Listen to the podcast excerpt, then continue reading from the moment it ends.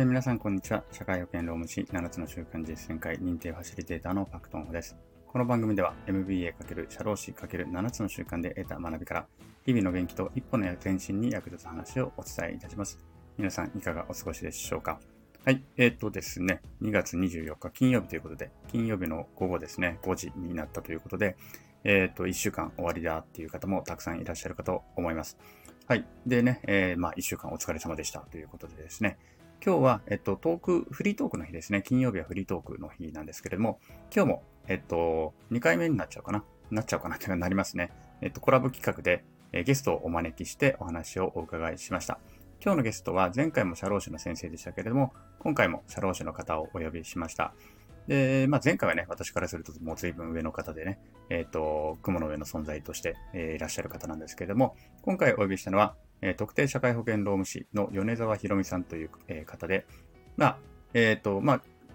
対談の中でも出てきますけれども、合格、多分ね、社労士試験に合格したのが同じ年。で、えー米沢さんは2年間勤務社労士を行ったので、開業の時期はちょっと2年ぐらいずれるんですけれども、まあ、ほぼ同じ時期に、えー開業して、結構ね、あの、初期の頃に出会いましたので、その後も、えー親しくお付き合いをさせていただいている方であります。非常に今ですね、もう飛ぶ鳥を落とす勢いで、いろんなことにチャレンジをされていて、私もたくさんですね、刺激を受けたりとか、うわ、すごいなっていつも見ながら、結構なんか私、なんかもともとすごい動機っぽかったのに、すごい遠くに行ってしまわれたななんて思ったりもするような方でいらっしゃいます。はい、あの、とてもですね、あの、雰囲気も優しい雰囲気の社労士の方でして、周りのですね、他の社労士とか顧問先さんとかにもものすごく人気のある女性の社労士の方であります。ぜひですね、まあ、そういった優しさの雰囲気なんかも味わっていただいて、まあ、非常にね、面白いことをやられている方ですので、そういったですね、話も、まあ、社労士ってこんなことやってんだなっていうのも、えっ、と、まあ、なんでしょうかね、一つお聞きいただけると面白いのかなというふうに思っております。それでは本編スタートです。はい、えー、それでは本日のゲストをご紹介します。えー、特定社会保険労務士、働き方ブランドコンサルタントの米沢博美さんです。改めまして、米沢さんよろしくお願いいたします。よろしくお願いいたします。はい。えっ、と、あれですよね。コロナ入って、まあこの後少しまた出会いからちょっと振り返ったと、振り返るとする、えっ、と、振り返りますけども、コロナ入ってちょっとしばらく全然連絡も取らなくなって、うん、最近なんかまたちょくちょくやっぱりどこかで顔を合わせるとかっていうことがちょっと増えましたね。そうですよね。ね。去年は。ですよね。2回焼肉となんかこう 年末のねちょっと和和食というかご一緒できましたね。そうですね。なんかその間にあの米沢さんがすごい活躍ぶりをされていて、いえいえちょっと私としては、おおなんかすごいぞっていう感じで、いえいえ全然です。ずっと。拝見していたんですけれども、はい。えーっとね、だからまず私と米沢さんの関係性から先に説明すると、合格の年が同じでしたっけ？開業の年が同じ合格のどっちでしたっけね？2013年合格うんなんかそのくらい。で私2017年に開業してるんですよ、あ、じゃあ合格が2013年と同じかなそうなんかそこも忘れちゃってそうその後そうなんですよ私は勤務をねそうしてるですね。2年ぐらいほど勤務をされて、今独立開業されているということですよね。はい。で、えーっと、その後に、あ、ん ?2017 年の開業ですか？はいってことは、我々が社労士サミットでお初めて会ったのは、あの時は開業ですか？かあーあ忘れちゃったすいませんあのね、名古屋、名古屋の社労士サミットでは初めて会ったんですね、確か。いや、東京ですね。東京東京あのお茶の水、ああ、東京か。じゃあ2017かな。そうですね、開業しようかなっていう時だったかもしれないですね、勤務しつつ。なるほど。はい。そういうことですね。わかりました。わかりましたっていうか、そうか すいません、仕事のところ。あの、なんか突然そんな話で始まってますけども、まあ、とにかく米沢さんと出会ったのが、じゃあその2017年くらいの、6年か7年かの社労士サミットでお会いして、うんはいはいあの、後ほどまたご紹介しますけれども、最近その事業のためのブランド、ん？えっと、ブランドコンサルティングでしたっあけ、そうですね、セルフブランディングっていう。あそう、セルフブランディングっていう本をね、あの出版されて、まあ後ほどまた私もあの拝読しましたけれども、そこの中のエピソードで、一番初めにその、セミナーを開いた時に、うんファックス DM を何件送ってうん反応がゼロだったっていう時のはい。エピソードがあるんですけれども、あの時の司会を私多分やることになってたはずなんですよ。そうなんですよ。本当にあの時はありがとうございました。そうですよね。私もあの開業して、えっと、全然人脈もない中スタートをしたので、自分をどうやって知っていただこうというところで、こう、セミナーをやってみようということで、えっと、こう、1000社にファックス DM をあの打って、まあ、数社は来るかなっていうふうに思ってたんですけれども、あの、なんと申し込みはゼロ。でもその時に、あの、パクさんが、あの、司会やろうかとか、あの、そのセミナーも来ていただいたことで、セミナーと自体は、あの、開催させていただいたんですよね。で、それが、あの、いい経験になって、そのセミナーをやりましたということを Facebook に投稿したところ、その後、あの、あ、米沢さんはセミナーをやってる人なんだっていうことで、次のお話をいただいたりとかしましたので、すごくありがたい経験でしたね。本当にね、誰もいないところだったら多分、あの、開催しなかった、できなかったと思いますので、本当にあの時はありがとうございました。あの、いや、本当にね、いや、なんだろう、よよくやったなって言ったらちょっと偉そうですけど、うん、結構ね、勇気いりますよね、そういうね。かなり勇気いりましたね。ね。そうそう、私も参加者ゼロになったんで、受付、お母さんに頼むんで大丈夫ですっていう、確か連絡をいただいたのああ、をそうでした、なんとなくそうでした。そうそうそう。なんかね、戦車もファックス DM したから、さぞかしね、く来るうんうんかな。まあ、でもその謙虚ぶって、うんいや、でも3、4社しか来ないかもしれないから、なんて言ってたら、まさかのゼロっていう感じだったんですけどね。でも本当あの、あの時のね、出発から始まって、今のね、米沢さんの活躍ぶりを考えると、いや、あの、あの一つのセミナーに私も関われてよかったなと、光栄だなと思うんいいや、本当にありがとうございますいえいね、本当にすごい後押しになったというか、いえいえいあ、これはやら、やらねばならぬえというか、うん、っていうふうにお思え、思わせてもらったですね。うん。いや、本当素晴らしい活躍ぶりです。うん、いえ。で、そうそう、だから結局今私が米沢さんの紹介をしたのかしないのかよくわからないんですけれども、まあ、と とにかく社会保険労務士をそうやって続けられて、今書籍も出して、えーと結構独自路線でいろいろとやられて活躍をされている方ということで、うん。あの、ちょっとね、お話をいろいろお伺いしたいなと思って今回お招きをしたわけなんですけれども、はい。えっ、と、最近で言うと、まあ、その先ほどね、えっ、と、セルフブランディングっていう書籍を出されたりとか、はい。えー働き方ブランドコンサルティングって今最初にごご紹介もしたんですけれども、そういう働き方の、まあ、ブランディングっていうんですかね、まあ、そんなこともやっていたりとか、あと、まあ、やっぱり私としてはすごく印象深いのは、あのーあれなんですよね、社内ポータルサイトとかを、はい。あの顧問先さんにね、作ってあげて、うん。そこでいろいろと社内の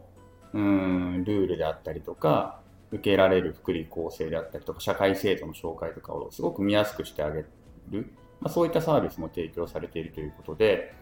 あの何かこの辺のを始めるにあたって、何かこの思いがあって始められたのかとか、まあ、そういったことはね、少しお話いたお聞かせ願えればなというのと、同時によく考えたら自己紹介もいただいてなかったので、軽く自己紹介いただいて、今なんかこんな思いでこんなことやってますみたいなちょっと教えていただけると嬉しいなと思いますが。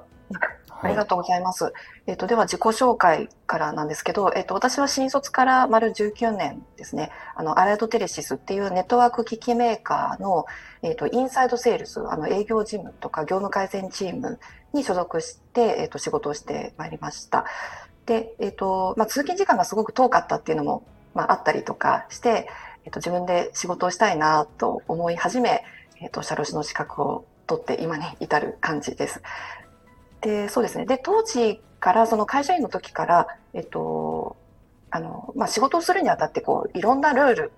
ってあると思うんですけれども、それがこう、俗人的にあるとか、あの、自分、一人一人がこう、マニュアル的なものを書いてたりするのってすごく非効率だなっていうふうに思って、えっと、全国、まあ、全国に支店がある会社だったんですけれども、全国の人が共通で見れるような、こう、社内ポータルサイトがあると、少しでもこう、仕事ってやりやすくなるんじゃないかなと思って、立ち上げたんですね。で、そういう、あの、た多分私はその、あの、自分が持ってる情報っていうのはみんなと共有し合って効率よく仕事しようっていうのが多分好きなタイプだと思うんです。っていう経験があって、え、ー、と、今でもそのお客様に対して、えっ、ー、と、何かこう、社内の人事労務のルールっていうのを新しく人が入るごとにこう伝えるっていうのはすごく効率が悪いですし、例えば退職するごとに退職する上での注意点などを伝えるのも効率が悪いので、で就業規則っていうのをちょっと文章として硬くて、あの、皆さん読むの大変だと思うので、もっとこう、柔らかい文章で、わかりやすい文章で載せて、あの、皆さんがこう、ルールを確認しやすく、そして人事の方も都度都度説明しなくて済むように、そして紙だとあの見づらいので、ウェブであの見れるようにするっていうのをあの、まあ、作らせていただいて、少しでもあの効率よくなるといいなっていうふうに思ってあのやらせていただいてます。はい。はい。あの実際私もちょっとね、サンプルのものを見させていただいたんですけども、すごくその会社の雰囲気に合ったインターフェースにして、あのまあ、そのホームページ自体に何かその特別な技術があるというよりも、なんとなく優しい感じで何か自分がじゃあ、まあ、女性であればね、出産するときとか、あのにどんな制度が使えるのかなとかっていうのを自分で調べることができて、それを分かりやすく書いてあるというところで、あ、こういうのがあるんだったら、じゃあこれ、あるかな、総務部とか人事部に言えばいいのかなみたいな話になってくると思うんですが、実際まあ今、米沢さんもおっしゃっていたように、まあ、就業規則にも同じようなことは書いてはあるんですよね、全部ね。で、ですが、まあ、私も就業規則は結構各社で作りますが、基本的には、基本的なその会社側の就業規則を作る立場とすると、まあ、会社防衛のために作ってるっていうところがやっぱり強いじゃないですか。そうですよね。うん、まあ、いわゆる問題社員が出てきた時用とかね、うん、あの、こんなトラブルがあったから作ってくださいっていうことがやっぱり多いので、うん、これが、まあ、同じことが書いてあっても、ああいうその優しい雰囲気のポータルサイトがあって、そこでさらに自分たちが使える福利厚生とか社会福祉とかを丁寧に説明してくれているっていうところで、まあ、やっぱり従業員さんの反応ってだいぶ変わってくるのかなというふうな気がするんですが、あそうですね、うん、だいぶ変わり、変わったと思います。で、やっぱりこうリスク回避ってね、従業員さんの立場から見ると、そんなに面白いものではないと思うんですね。で、やっぱり大半の方はこう、あの前向きな気持ちで仕事をしたいと思いますので、そのポータルサイトの言い回しも、あの、こう、あの、明日も頑張ろうっていうか、なんかそういう気持ちになるような文章っていうのを心がけています。あと、育児休業の例えばページにしても、あの、必ず最後には、あの、あなたの復帰を待ってますっていうような、そういう一文を入れてたりとかしてますね。うん、そういったこうで絵絵とかもこうちょっと明るいような優しいような色使いにしたりとか、そういうこう少しでも会社で働くことを前向きになるあの後押しになる存在、あののツールになってるといいなと思ってます。うん、そうそう。でもねあの拝見しながら思いました。なんかあのポータルサイトを社員が見ているのを事業主さんとか経営者の方が後ろから見てると、あ、見てくれてるなっていうふうに思うけれども、就業規則見てる社員さんを見つけると、お、なんかこいつ、なんかやばいこと考えてんじゃないのかっていう、思ってしまう節があるじゃないですか。なんかすんごい有給休暇とかばっかし、すんごい見てるとか。ね、会社の欠陥を調べるみたいな。そうそうなんかね、なんかお互い身構えちゃうみたいなところがあるので、あのまあ、そういう意味では、ああいうサイトになってると本当いいなっていうのをちょっとね、思ったところなんですよね。うん、そうですね。うん、で、なんかああいう、なんかこう、あの、作ったことで、ああいうこう制度が、あ、ちゃんとうちの会社はあるんだなっていう安心感を、そういう制度を使わない方にも、こう、いい影響を与えてるようですね。あの、ああいう制度って別に書いてなくても、あの、取れるものです。労働者の権利なので取れるんですけれども、こう書いてあることで、あの、安心して取っていいんだなっていうような、こう、雰囲気作りにもつながってるようです。うん、なるほど、そうですね。それで、まあ、ああいうのを作ると、まあ、ちょっと、まあ、米沢さんが女性で、そのね、あのー、ご出産の経験もあるからというところもあってかもわからないですが、最近あれですよね、育児休業支援とかも結構、ちょっと力を入れてる感じ？そうですね。やっぱりこう私自身会社員の頃に、あの2回育児休業を取らせていただいて、で復帰した後もあの短時間でリーダー職を務めていたりとかですね、まあ、あのいろいろ、まあ、苦労もしましたけれども、そういった経験があのなんか皆さんあの若い方にあのお役に立てればなと思ってます。であとやっぱりこう取得する方っていうのはあのもう絶対周りの方への感謝の気持ちっていうのは持ってないとうまくいかないと思うんですよね。まあ、その辺のギスギス感っていうのはどうしたってあの我々よくあの耳にするところですけれども少しでも減らしたいっていうところでやっぱり権利はあの使うっていうのは、まあ、あのそれはダメなことではないんですけれどもあの使わせてもらうというかあの職場で一緒に皆さんと仕事をしていく上でやっぱりこう自分ができることっていうのはちゃんとやらなければいけないしあの周りの方への感謝っていうのをあのちゃんと伝えることで、あのうまく回っていくんじゃないかなっていうふうにあの私自身も経験上思ってますのでそういったことをあのやはりセミナーなどでお話をさせていただくときにはあの余計なお世話ながらお伝えをさせていただいてますね。まあ、そうですね。権利は権利なので当然ね、あの取っていいもの取るべきものだし周囲もそれに気遣ってちゃんと、ね、協力体制取るべきだけれども、まあ、一方で権利を使う側も、まあ、まあ配慮ですよね結局ね。あの遠慮遠なん遠慮はいらないけども配慮はしようっていうような感じかなと思うんですよね。なるほど、うん、はいはい。使っていいですよそういう言葉。今度。遠慮はいいけど、うん、遠慮はしない。遠慮はする遠慮は不要だけども配慮は必要。配慮、うん、ああでもそうですね。その配慮の言葉を出せるかどうかもすごく大事だなと思っていて、ぱりね、体調がこう不安定になったりするので、休む時もあると思うんですよね。でその翌日、やっぱりあの休んだ時に周りの人がフォローしてくれてますので、あの昨日はありがとうございました、おかげさまであの昨日ゆっくり休みましたとかですね、なんかそういう一言があるのとないのとでは、だいぶ違ってくるなと思ってるので、まあ、ちょっとしたことですけど、あのそういう一言、あの私も言える人でありたいなと思ってますね。ね。まあ、そういうまあ、そういう社内の風土が出来上がると、本当企業文化となってね、あの全てがあのプラスの方向にね、循環、好循環していくんだろうなっていうのは、ちょっとすごく思いますね。本当そうですね。うん、そのね、育児を、まあ、一つの場面ですけど、他にもね、病気をしたとか、親の介護が必要になったとか、いろんな場面が、あの、長い人生の間にはあると思うので、まあ、そういう、こう、予測しない、あの、事態になった時に、お互いにこう、どう助け合えられるかっていうのって、やっぱり風土だと思うんですよね。でそこでこう、助け合えられる、助け会える、助け、会えら、会える風土であれば、まあ、どういうことトラブルがあっても前向きにあの前進していくことができると思うのでそういうのってやっぱり一人一人が作っていくものだなというふうに思ってます。ですね。ありがとうございます。まあ、私ももう今から育児休業とかっていうのはまあ年齢的にはあんまりないんですけれども、ね、でも介護、親の介護とか今から直面しますからね、うちも。うん、そうですよね。私もね、親の介護は本当これからなんですよ。これからもうまさに直面する問題なので。そうですね。うん、どうするかなってのはすごい。でかつね、期間もね、あのちょっと育児と違って、期間が見えないっていうところで、うまくね、仕事と両立していくっていうのが課題ですよね。終わりが見えないっていうのはね、やっぱりなかなかこれまた大変なので、なので、まあ、これからね、介護、介護の、介護休業とか介護の面もかなり我々社労士としては多分、いろんなところでね、あの役に立ってるようにしていかなきゃいけないのかなっていうのはちょっと思いますね。でそういうことを、まあ、米沢さんのそのご自身の経験とか、まあねえーと、を踏まえて、まあ、いろいろ働き方っていうのを結構見てこられた中で、で、最近、まあ、名乗られているのが、働き方ブランドコンサルティングという肩書きですね。はい、私これね、一回ググったんですよ。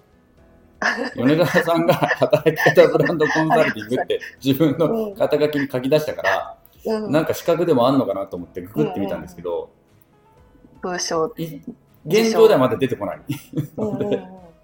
おそらく米沢さんオリジナルのものだろうなっていうふうには考えているんですが、ちょっとなんかご説明いただけますか、この背景というか。はい、えっ、ー、と、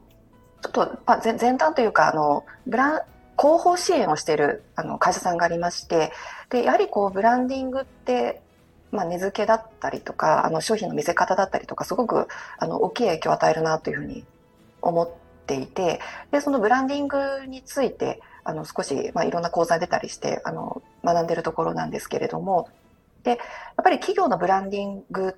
て、やっぱり働く人と絶対にあのこう結びつくというかあの切り離すことはできないと思うんですね。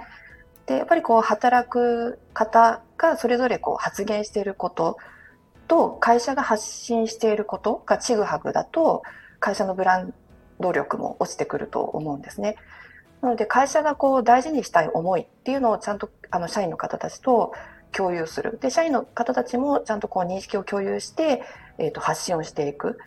ということで、その働き方とその企業のブランドっていうのはすごく密接につながってるというふうに思いまして、で我々社労士はこう働き方に、まあ、寄り添う専門家っていうところで、えーと、働くことからこう企業のブランド向上につなげていきたいなっていうところであの働き方ブランドコンサルタントっていうのを名乗り始めております。うんうん、そうすると、はい、えっと、働き方自体をブランドとして売り出すというよりも、ブランディングするというよりも、その今ある企業の、まあ、製品であったりとかサービスを含めて、働き方がん？どういうことか後押ししていくみたいな感じかな。そうですね、うん、なんか企業ごとにこう、ね、売ってる製品とか、うん、あのあると思うんですけど、うん、その商品というよりかは、えっと、その企業の思いとか理念とかをちゃんとこう社員の方と認識共有をしていく。で、えっと、そうですね。そこそこをちゃんとこう社員の方にインナーブランディングするというか、えっと、その辺にこう力を入れたいというふうに思ってますね。ちょっとまだすいません、言語化がうまくできてないんですけど、あの、えっ、ー、と、例えば私あの結構人のいいところを見つけるのが好きなんですけど、うん、あの会社もそれぞれいいところって、まあ、もちろん課題はいろいろありますけれどもいいところをあの見つけて御社はこういうところが素晴らしいですねっていうのをお伝えするのがちょっと好きなんですけれどもそういったところ、いいところっていうのを、ちゃんと皆さんがこう実感していただいて、うちの会社はこういうところがいいところなんだっていうところを、あの、認識していただくっていうのも、一つのこう、ブランドにつながっていく一つの要素かなっていうふうに思ってますね。それを、うん、外からの立場でお伝えしたいなっていうのもあったりします。なるほど。どちらかというと、じゃあ、社員さん向けが、まず第一にあって、うん、ででもそこに込められたその理念とかがまた製品とかサービスに乗っかってあのー、まあ顧客の方にも伝わっていくようなイメージになるかな。うそうですね、うん、社員の方にこう伝えるにあたっては、うん、まあ、あの社長が、ね、常日頃こう話すとか、あの表情だったりとかで伝わると思うんですけどやっぱ人数が増えてくるとあの先ほどおっしゃっていただいたポータルサイトとかに言語化したものを載せることで、よりこう、社員の方に伝わっていくと思うんですね。ので、そういったところ、その社内ポータルサイトに、この大事な思いとか理念とかを入れるっていうのも、あの、一つ私の役割としてやっていきたいところですね。なるほど。うん。いや、あの、非常に私自身も面白いなと思っていて、あの、結構いろいろとチェックはさせていただいてるんですけれども、また今後これがあれですね、まあ、今、どちらかというと、こういったことを始め、最近この、最近というか、今、提案しだしてるっていう感じですよね。そうですね。米田米田さん自身が世の中にこういうのを提案しだしているということなので、まあ、今後よりブラッシュアップされて、はい、あの明確化されていくというか、この、なんていうんでしょうね、よりまあ、ブラッシュアップでいいのかな？あの言語化もね、ね。明確にされていくのかなっていう感じですよね。そうですね。うん、今まで、やっぱなんかこう、あの、無意識だったんですけど、うん、やってきたことを、なんか総称すると、なんかちょっと分かりづらいんですけど、なんかそういうことかなって自分で思っていて、それをこう分かりやすく伝えていきたいっていうのが、まあ今年のテーマなので、うん、あの今回もこういった形でこうパクさんとこう話し合える機会っていうのがすごくありがたいんですよね。自分の中でこう思考が整理されていくというか。はい、うんなるほど、ありがとうございます。そういうことですね。あの、うん、非常に今までやってこられたことが、本当なんかその集大成として、ここに込められていくんだろうなっていうイメージは私も持っていまして、うん、うん、このこれがこの後どうやって成長していくのかなっていうのをちょっと楽しみに、うん、あの、はい、しているところであります。はい。はい、ああとじゃあ、時間もあれなんですけれども、最後に、あの、書籍ですね。資料のためのセルフブランディングという書籍が、えっ、と、あれは、30万部ぐらいもう今売れた感じですか、ね、そうですね。もう売れに売れて大変です。ベストセラー、もう市業界でベストセラーになっていると。そうですね。大変な噂になっているというのはまあ冗談ですけれども、あの、開業セミナー、座談会みたいな形でこう話をさせていただく機会があったんですけれども、あの、結構皆さんこう、け謙虚というか、発信することがすごく怖いとか、あの、という方が多かったので、あの、少しでも、あの、こうこういう感じで発信すればいいんじゃないかなって思うことがあったので、まあそういったところをあの少しまとめさせていただいたという感じですね。はい。あの、うん、私も拝読しましたけども、すごく本当に分かりやすかったし、あの、なんでしょう。レビューにもちょっと書きましたけどもね。ありがとうございます。あの、いろんなその、事業の開業塾みたいな、開業術とか開業開業塾みたいな本ってたくさんあるんですけれども、で、あの、ブランディング、なんかね、そのセルフブランド、セルフブランディングみたいな本とか話もたくさんあるんですけれども、なんか、やっぱりちょっと、うん、結構私はここまで来たから皆さんもできますよ、的な話が結構上の方でされてるイメージのものってやっぱりちょっとあって、なんかでもそうじゃなくて、米田さん書かれた本は、なんか本当今、そう、こういうとこね、ちょっとこの、かゆいところ悩んでるんだよなっていうところに手が届くような、うん、あの、ような悩みに対する米沢さんなりの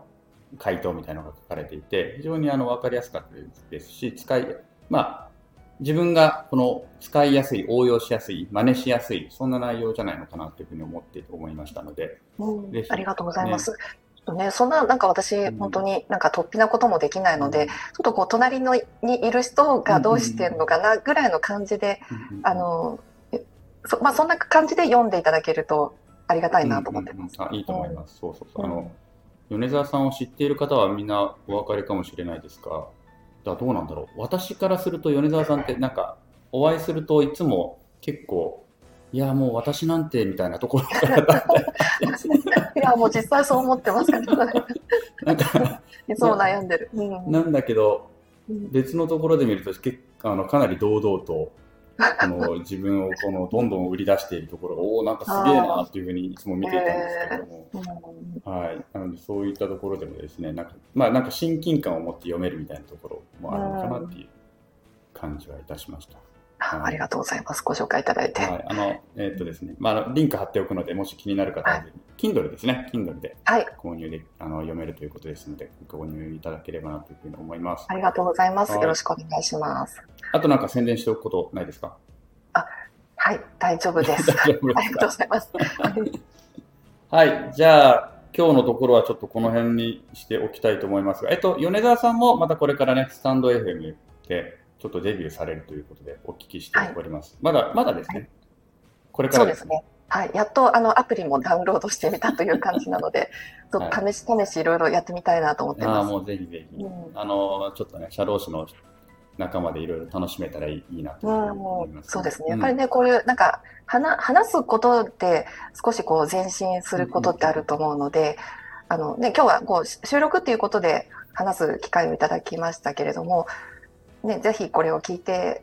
あのこれあの聞いてくださってる皆さんもなんかこう初めてあの見られるといいかなっていうふうに思いました。そうそうそう。うん、セミナーよりみたいになんか別にね台本作ってレジュメ作ってとかしなくていいし。気軽な座談会っていう感じで楽しいかなと思います。はい。じゃあまた、あの、お互いこうやって遊びに行ったり、これ、あの来ていただいたりできたら楽しいなと思いますので、また今後とも、あの、お互い切磋琢磨していきたいと思いますので、はい。はい、頑張りましょう、はい。今後ともよろしくお願いいたします。よろしくお願いいたします。今日のゲストは米沢ひろみさんでした。ありがとうございました。ありがとうございました。はい、えー、ということでいかがでしたでしょうか。ね、あの、非常に面白いお話だったのではないのかなと思います。なんか社労士っていうと、まあ、手続き業務やって、で、就業規則作って、助成金やってっていうイメージだけの方もいらっしゃるかもしれないですけれども、こうやってね、いろいろと働くということを、まあ、ブランド化していくとかね、そこにものすごくあの、意義を我々が、そのもう少しですね、意義を膨らませることで、より企業のうん、企業価値をね、高める役割ということが我々できるのかなと思っている次第でもあります。はい。まあ、このね、えー、働き方、ブランドコンサルタントっていうのがですね、今後どういうふうに成長していくのかななんても私としても楽しみにしているところですし、まあ、今後もしかしたらですね、認定資格なんていうのもできるかもしれないということで、まあ、これご本人聞いているとちょっとプレッシャーになるかもしれないですけれども、そういう感じでプレッシャーかけていこうかなというふうに思っております。ぜひ頑張ってください。で、えっ、ー、と、米沢さんが書かれたですね、えー、最近、最新刊ですね、開業当初の修行のためのセルフブランディングっていうのは、えっ、ー、と、こちらですね、え URL、えリンクも貼っておきますので、ぜひ興味ある方はリンク飛んでみてですね、ご購,、えご購入いただければなというふうに思ったりもいたします。はい、えー、それでは今日はここまでにしたいと思います。今日の放送が面白かったり、ためになった人はいいねをしてくれたり、コメントやレターなんかもくれると嬉しいです。また頑張って更新していきますので、よろしければ遊びに来てください。昨日より今日、今日より明日、一日一歩ずつも前進し、皆でより良い世界を作っていきましょう。出演してくれる社労士の方も募集しておりますので、ぜひお声掛けください。それでは今日はこの辺で、さようなら。